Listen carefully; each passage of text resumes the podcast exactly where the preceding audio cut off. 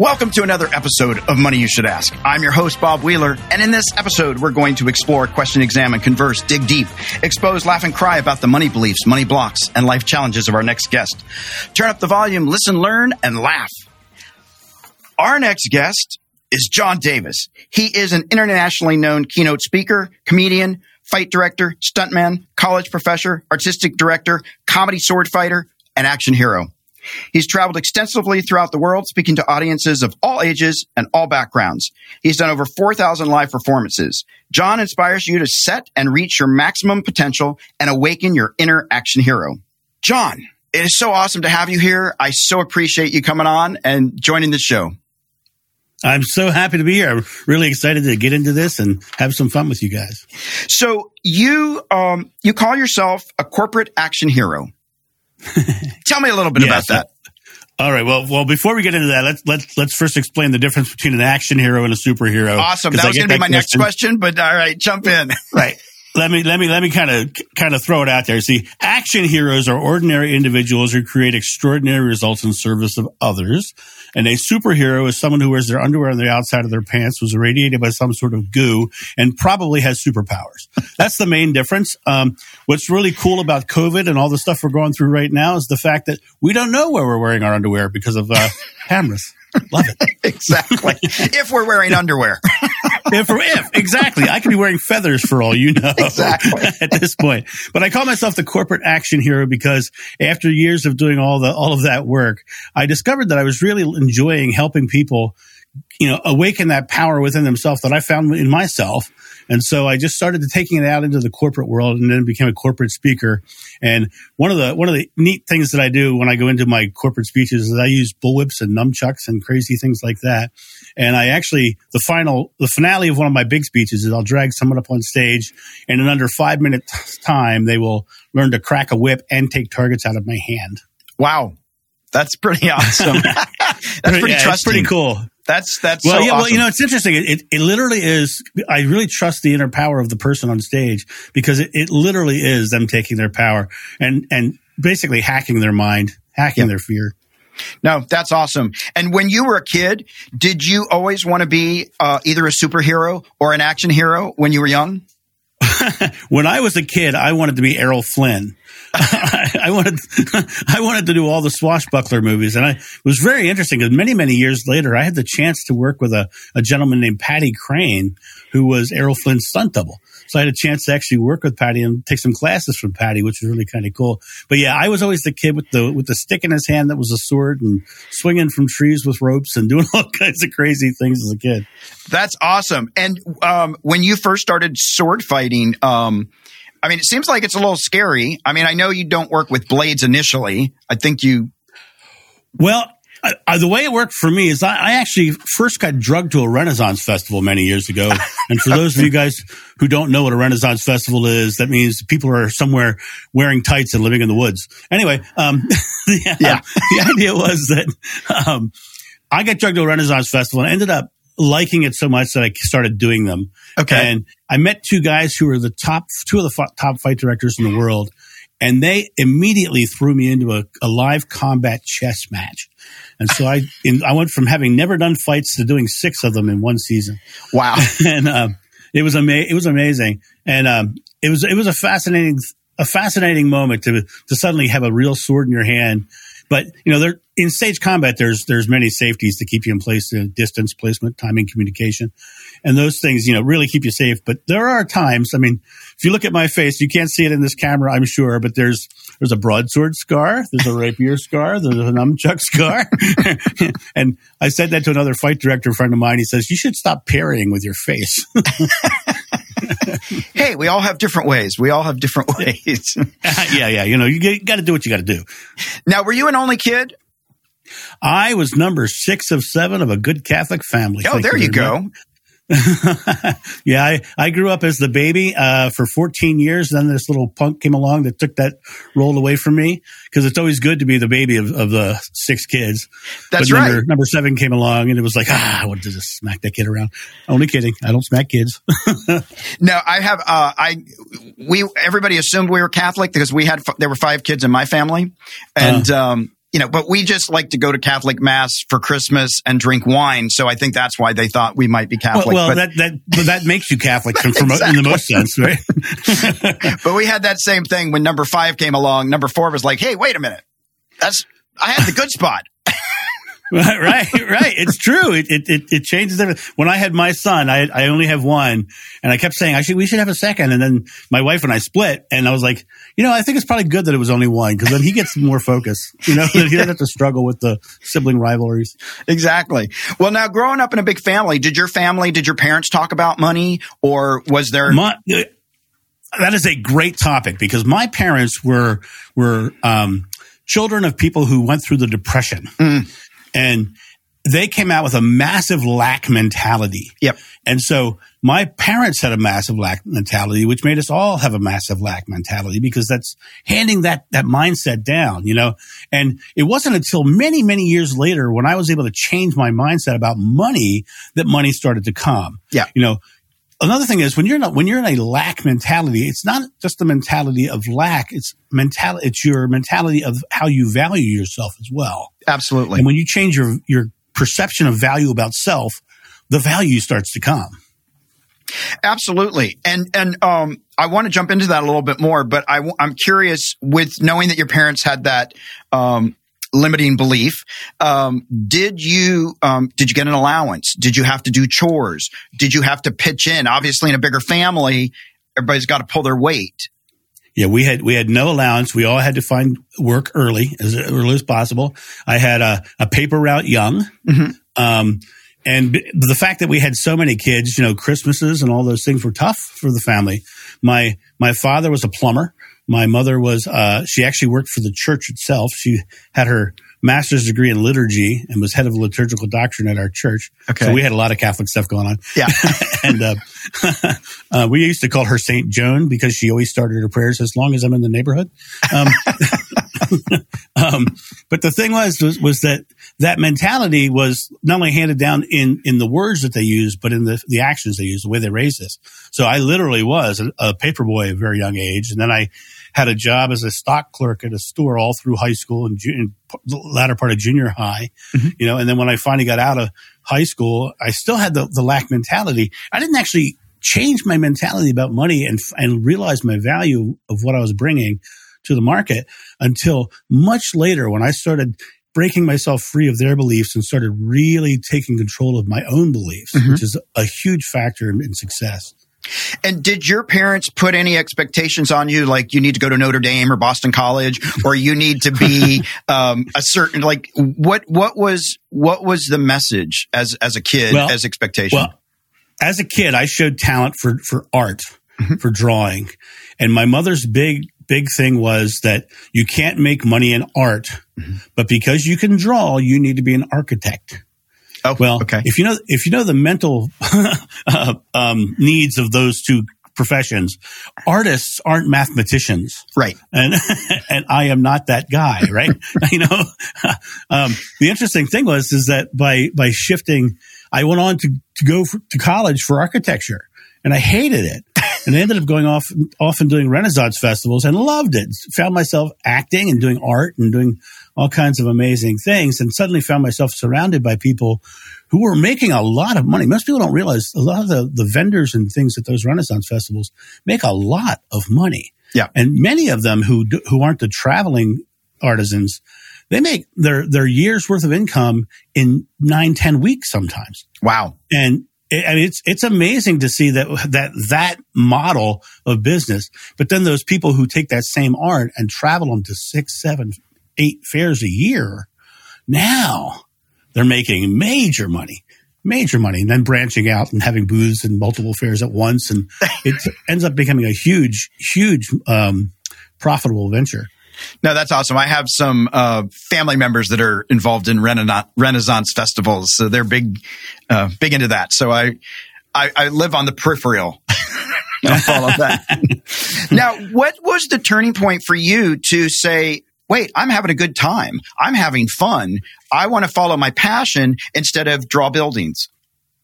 Well, well, what, what was interesting is I started doing those Renaissance festivals. My father and I had a very bad relationship I mean, of the seven kids, I was the one that he chose not to like. and, and, and, that's not even, it, it, sounds funny, but it's, it's the honest to God truth. Yeah. I yeah. was the one who was the, who was, you know, beat up and, and, and, and, you know, drug out in the front yard and fist fights and, you know, all yeah. kinds of stuff with my father. Um, but, uh, but what was interesting was, is, is that, when I, as I was going to those Renaissance festivals, I found a place where people were giving me positive reinforcement. Mm-hmm. And the more positive reinforcement I got at those places, the more I f- was building my own self worth. Because your self worth is, is going to show itself in your outer experience. Because if you believe you're worth nothing, you're not going to make any money. And if you believe you have value. So the more I started doing that work and I started giving back to my community, like when I, my hack and slash comedy show, when I did the hack and slash comedy show, I, we, it went all over the world. It did amazing things. But when we first started that show, we just were trying to follow our passion. And there's an old saying by a motorcycle builder who's now passed away named Indian Larry. He used to say, if you do what you love, the money will come. Right. And as I started doing what I loved, I started getting more and more work and I started yeah. getting more and more opportunities. And then one day the Pentagon guys showed up at where I was performing and they said, would you like to do USO tours? And I ended up going off and doing USO tours. And so that took me to 16 countries with the USO. And next thing you know, I'm, I'm, I'm getting known all over the world. And then that hack and slash show got really big. Um, but then I realized the more I was valuing myself and creating more, more money into my experience, I discovered that I could help p- other people do that. Yeah. And so after the show, I would get off the stage and I'd sit in the audience for hours helping people get through their stuff. And next thing you know, I decided I need to take this to a broader audience. So I started doing corporate speeches and working with companies to bring their inner action hero out of their, their teams. That's so awesome. And I, I what I, I want to ask you specifically for the listeners to remind them is it sounds like it doesn't just happen overnight, right? You, uh, you don't go from, oh, I have a bad mindset. Let me change it. Boom. Oh, now everything happens, right? There still might be some doubt. There still might, I know I should move towards what I love and it might bring more money, but can tell me a little bit about that process for you. Okay. So my, that process actually one of the, the most pivotal moment in all of my, my, uh, my whole life. I will say that as I said early on, I was wanted to be a stuntman. I wanted to be a fight director. I wanted to do those fights at the, going to the Renaissance festivals. At 22 years old, I was helping someone unload a, a box of clay from his his van. One of those artisans who's a potter. Yeah. And when I twisted and turned, my upper body separated from my lower body, and I was collapsed and was paralyzed. Wow. And ended up in the hospital. And in the hospital, a doctor told me that you're done. Your career's over. You'll never have a physical career. Um, you know, you have spina bifida occulta, and you know, basically that means three of my vertebrae never formed properly at birth, and you don't have the physical back that can do the job that you want to do. And I ended up uh, read a book called The Tao of Jeet Kune Do by Bruce Lee, and there was a thing in there about mental flexibility. And as I started dealing with the mental flexibility of w- my s- scenario of what I was going through, I found something really interesting that that really helps break that mindset. And what it is is that you only have one present moment that you're experiencing and only one present moment that you're living. That giant goal that you've set for that financial wellness and that, that, that wealth that you're looking for is, is a giant goal. But that goal is not going to magically appear in your present moment. That goal is only going to happen when you take small, successful present moments. The tough part that people have is that their past is nothing but a stack of memories of present moments. And in your present moment, if you're, if you're thinking about lack and poor and all those things, you're just creating this subconscious belief behind you mm-hmm. that is telling you that you're poor. And that's what my parents were handing down to all of us as kids. But the interesting thing was you can change that subconscious belief by staying firmly present and just doing successful things. And if you can do that, then you start stacking those present moments behind you. And what's really interesting about changing the subconscious belief is once you've changed that belief, or even when you haven't changed that belief, when whatever you have in your subconscious belief is something that you're believing in the present moment, and that present moment is the subconscious belief is going to help you achieve it. So, say for instance, if you decided you wanted to buy a car, and suddenly you chose the kind of car you wanted and suddenly you started seeing that car everywhere because you chose that car, right? Right. Well, that's your subconscious mind kicking in to help. So if you're, if you're consciously thinking about being poor or lacking money, then your subconscious belief is going to show you reasons to believe that. So by staying here in the present moment and stacking present moments that are successful, small little moments, by stacking them up, they build and they build up behind you as a new subconscious belief. And then this thing that we're all trying to get to that, that final wealth, that big monetary goal, that thing, we don't have to get to it. It's coming to us. Right. Determinative upon what we do right here and now. And so that's what I learned by having my back get, go out like that. Well, that, so, and that is so awesome. And what I, I, what I want to bring in, and I, I, I think it's there, um, you didn't emphatically state it, but it's consciously being aware of the present moment, right? That you've got to consciously be aware. You've got to be consciously aware. And one of the things when I work with people about trying to shift a mindset is getting them conscious and then trying to get a, a hiccup, what I like to call a hiccup to break the pattern so that it's like, oh, I'm, oh, wait, wait. No, I'm choosing or I in the past and, and reframing so that we can start to shift that. I'm just curious for you, um, about that. I, I'm so glad you went there because, because words to me are, are the key factor to changing your subconscious mind. Um, I took certain words out of my vocabulary. I took wanting, needing, hoping, and trying out of my vocabulary. Um, I only say things that are, that are present moment creative mm-hmm. not cre- present moment um, destructive. So yeah. if I'm asking for wanting in my present moment, then I'm just going to see more reasons to want. Right. So yeah. as I change those moments and said, I am receiving, you know, I am, I am creating new wealth. I am creating new avenues of revenue. I am creative, creating passive income. That word I am creating is huge, you know? Yeah. And it's interesting. I'm a, I'm a, I'm a student of all, all spirituality. I study Buddhism and Hinduism, Christianity, all that. And what I find really interesting was when you look in the Bible specifically, um, Jesus says, whatever you ask in God's name is granted. But Moses, when he talked, climbed the mountain, said that God's name was I am. Mm. So if you're saying I am blank, you're asking. Yeah. And you're, and that you're going to get it, right? So I am wanting gives you more wanting. It's natural. So stay in the present moment and stay really clear about what you're creating in your present moment. Absolutely. I so believe in the power of words. Um, you know, and I really try to emphasize to people the power of even small words. You know, the, the biggest small word is no. And, um, and it's either us taking in a no and then not moving forward, or it's us saying no to things we don't want and setting healthy boundaries. Um, and my other word that I really push to remove from people's vocabulary or use it sparingly is the word but. Um, mm-hmm. because to me, that's such a negation. You know, I want to be rich, but I'm really mm-hmm. scared. So I try to hold both as true. I'm really scared and I want to have success and I'm learning to do it differently versus, but I'm not capable, but because it just feels like such a negation. Can I, can I throw something in here? Absolutely. Um, so, so you're, what you said is, was absolutely perfect eh, because every, if you're, if you're not being creative in your present moment, it's because you're afraid of something. Yeah. There's a fear that's stopping you from doing it, right? And the interesting thing is people get in fear and they shut down right? And when they shut down, what what they're actually doing is turning off their brain. Yeah, because the the body has a natural physical reaction known as the fight or flight response.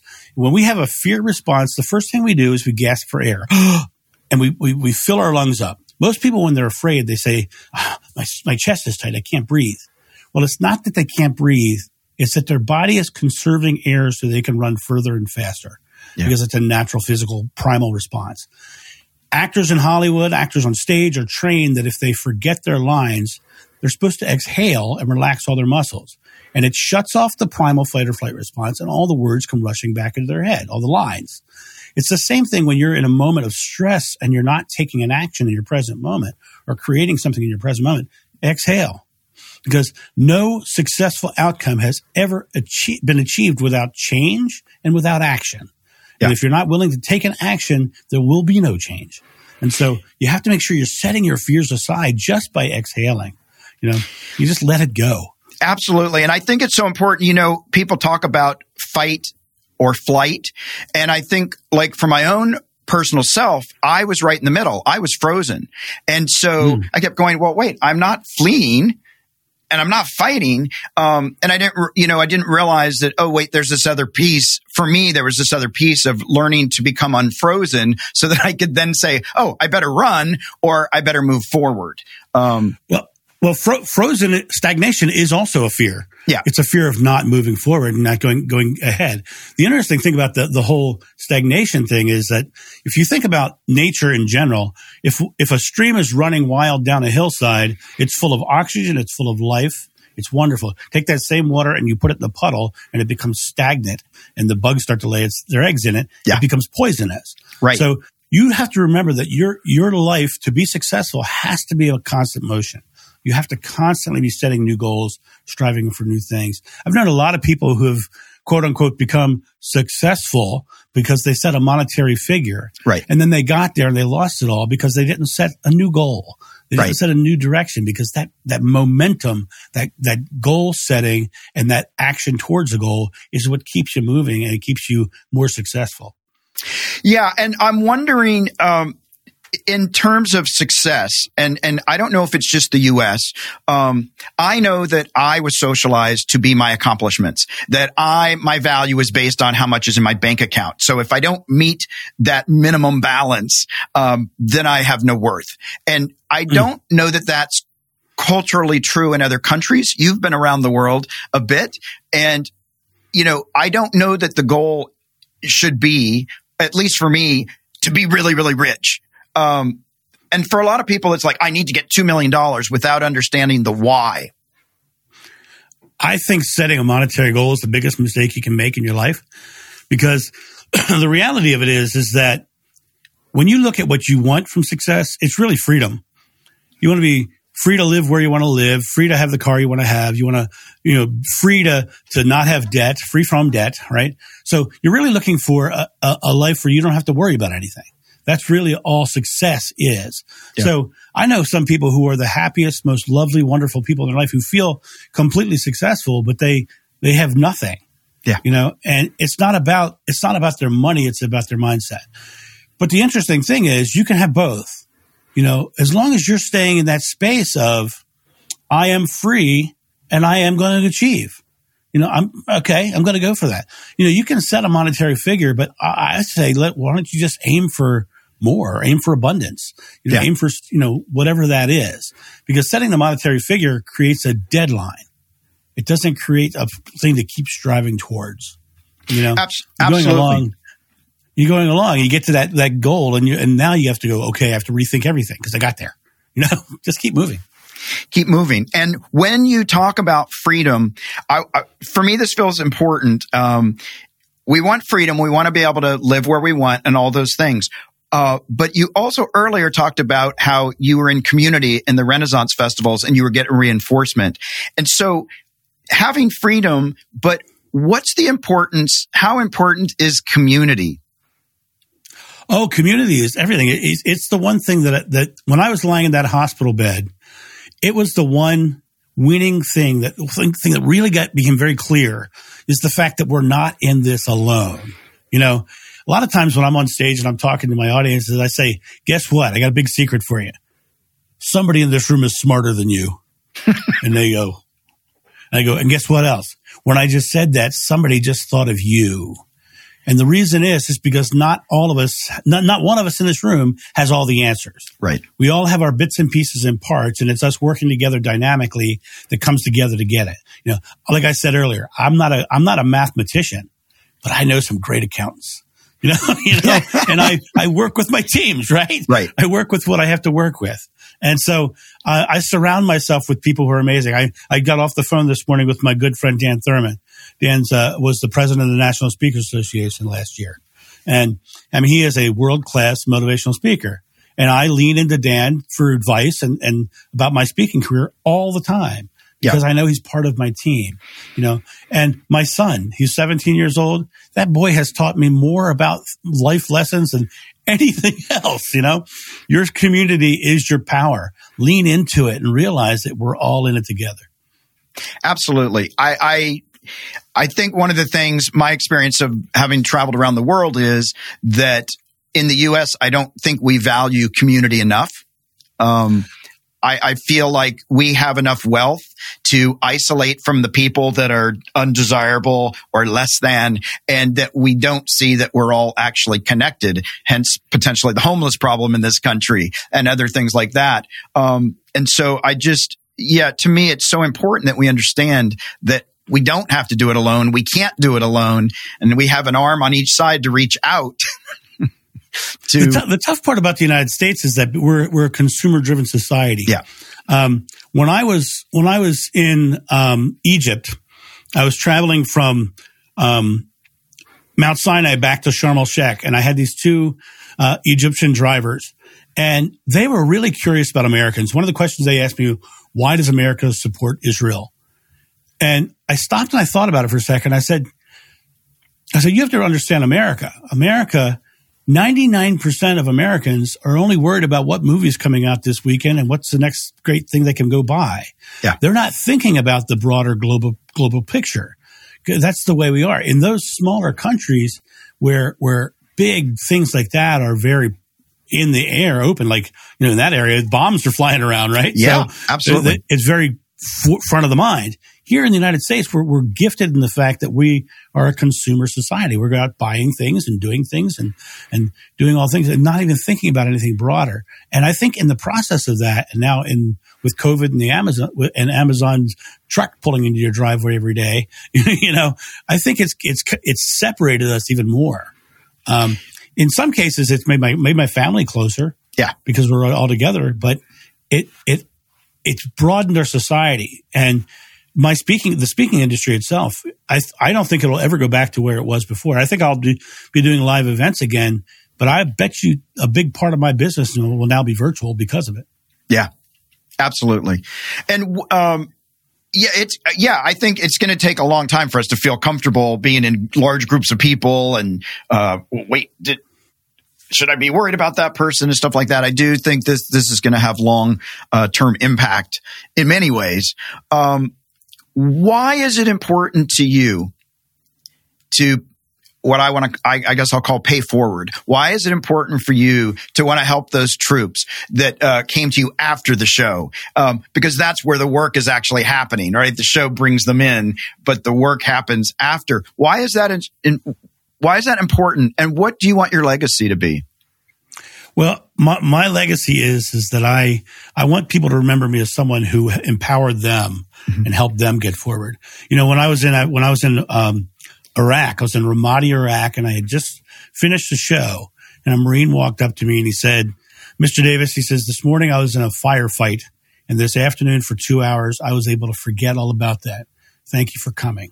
Now, for the soldiers, to me, being able to go there and being a a pressure release valve um, they they described Iraq as like the movie Groundhog Day. Only imagine being in Groundhog Day, but every every day someone's trying to kill you. Yeah, you know. So by being able to go there and making them smile and laugh, I look at those guys from the perspective of they have volunteered to go anywhere in the world to defend me. It's the least I can do, right? Yeah. As far as what I said earlier about the community is your team, your dynamic.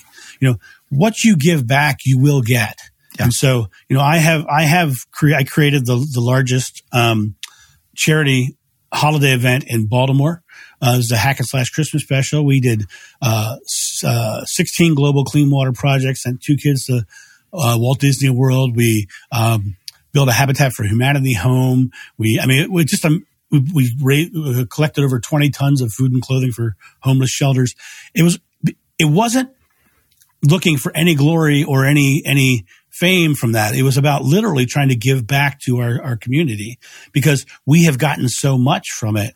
You know, yeah. your success is determinative upon all the people around you. Yeah. And the more you can give back, the more they're, the more they're willing to help you as well. You know, it's really important that you give back to your community and to create a better environment for all of us. Yeah, that's I, I can't disagree. I, I, I, I, totally believe the importance of paying it forward and the importance of community, um, and, and doing it for the act itself, not for, uh, recognition. Um, it, it's, you know, the, the, old, the old expression, you, you, you get what you give. Yeah. When I was on that Egypt trip, I, I was treated like a prince everywhere I went because I was really excited to meet everybody and talk to everybody. And I treated everyone with great respect. While I was there, I ran into another American and he comes up to me and says, Hey, are you American? I said, Yeah, oh, yeah, sure am. He says, Have you been having problems since you've been here? I said, No, everybody's been treating me like a prince. He says, Everywhere I go, people want to fight me. Five minutes later, I wanted to kick that guy's butt. I mean, he was a jerk, right? he was putting out that he was just a jerk. Yeah. And so he was getting that back. So if you're putting out giving good to your community, what happens is you, it, the community gives back. They remember you for that. But if you're looking for the praise for it, they'll remember that too. Absolutely. It's pretty obvious, even if it's not spoken. right, right. People right. feel it. People feel it. Well, John, we are at the fast five moment of the show. Um, I'm going to ask you these five questions and just uh, whatever comes. Um, what does your inner child want to be when he grows up? Uh, less heavy than he is right now.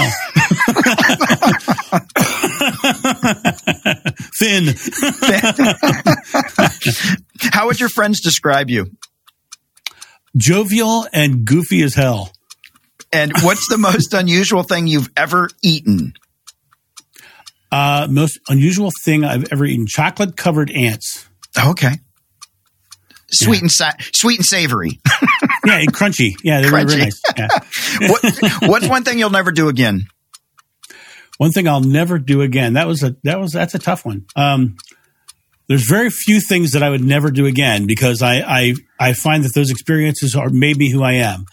But if I was going, to if there's one thing I would never do again, uh, it would be never marry my first three wives.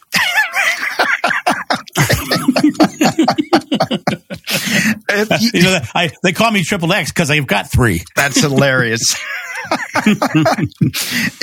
if you had to describe yourself as an animal, which one would it be? The sloth. The sloth. nice and slow and easy and taking things as they come. That's uh, and they get to sleep about 20 hours a day, I think. It's something like that. I love it. Not Love a bad life. oh yeah, man. Not bad. so we're at our sweet spot, our M&M moment, money and motivation. And I'm wondering if you have a practical financial tip or a piece of wealth wisdom that you can share with people uh, that they can actually take away with them and activate. when you when you think about your future and you think about your future success, think about creating a solid foundation that is secure before you go into a larger financial risk. For me, I'm I'm leveraged in AAA stocks. I'm le- I'm leveraged in uh, treasury bonds, and I'm leveraged in beach rental properties because those are very secure and they're yielding me a really good return. But when I also go out into some of those riskier investments, I'm I have a solid foundation to always fall back on. Yeah, that's awesome. And I, I think for people out there investing, always remember don't invest money you're not willing to lose um, because it is a risk. It's an investment. And uh, if you, that's just something that my brother in law taught me early, early, early on. And I've always remembered if I'm to, if I'm to risk it, um, no, I'm willing to lose it. But um, normally it's worked out really, really well. so, but you know, Yeah, if you're not willing to lose it, then, you, then for, don't get in the game. Exactly. Well. John, this has been so awesome. And I, you know, one of the things that, um, I'm really excited about is the fact that you talk about mindset, that you talk about community, you talk about intentionality and whether it's getting a new house, whether it's having a million dollars in your bank account, it's not about setting that monetary goal, uh, but more about the the what's beneath that, and um, and just really facing fears. I, I think for me that was a big thing in my life was moving towards things that scared me um, to find out if it would kill me, and then I'd like, oh, I didn't die. Right. Let me go to the next thing, and um, right, right. and I think for a lot of people- makes you stronger. I think that's, I mean, for a lot of people, I think there's that it's a life or death situation, even though somebody else might look at that and go, you're buying a car, it's not life or death. Or you're, right. but in that moment, when you're in that present moment, if you've lived with fear, um, or had experiences that reinforced fear, it's hard to get out of that mindset. But that it's possible to get out of that mindset, even though it may not happen overnight. Right, right, exactly. And that mindset you're talking about is the, the, I do the five F's, which is hacking your mindset, for for achievement for success and um, that that to me is is the process that I came up with through through my work as well and I want to make sure I give your audience that today if I can absolutely um, you've got a five the F5 system that they can download Absolutely. And, and, it's a free download. The link that, that Bob is going to share with you guys is a free gift. Now I say free. It doesn't even ask for your email address. You go there and you get it. The only thing I'll ask that if you're there and on my site anyway, look around. You're going to see daily videos that are going up, daily motivational videos. You're going to see my podcast is on there. You're going to see all kinds of other things. But get the gift because the 5F workbook will take you through the process of hacking your mindset to get past your fears and onto success and onto the, the goals you're looking for. That's awesome. And I just want to tell the listeners out there that this is not available to everybody. Um, you can't just go and find this. You actually have to have seen this podcast um, or one of your podcasts to be able to get this download. So I really encourage people. No, make- only the ones I guessed on, not even oh, my own. Oh, not even on your own. See? Not even Folks, go get this information. Where else can people find you on social media and online? Well, if you, if the easiest way to find me is, of course, corporateactionhero.com. And if you search me on, on LinkedIn and, and all those others, Corporate Action Hero, you will find me. I am there. You search Corporate Action Hero in Google. I have multiple pages. Thank you very much. Awesome. well, we will put all that up. Um, and I want to say to our listeners, please don't forget to share the love, like, follow, and share our Facebook, Twitter, and Instagram. Search for Money You Should Ask, all one word. Subscribe to this podcast on your favorite podcast player or visit Apple Podcasts and search for Money You Should Ask or click on the link in the description. If you're watching this episode on YouTube, don't forget to like, comment, and subscribe. For more tips, tools, or how to learn how to have a healthier relationship with money, visit themoneynerve.com. That's nerve, not nerd. Um, John, thank you so much. It has been such a pleasure. I really think you brought a lot of value to our audience. Thank you. Well, thank you for having me. It's been an absolute pleasure. And let's all go out there and make successes and get more free. Absolutely.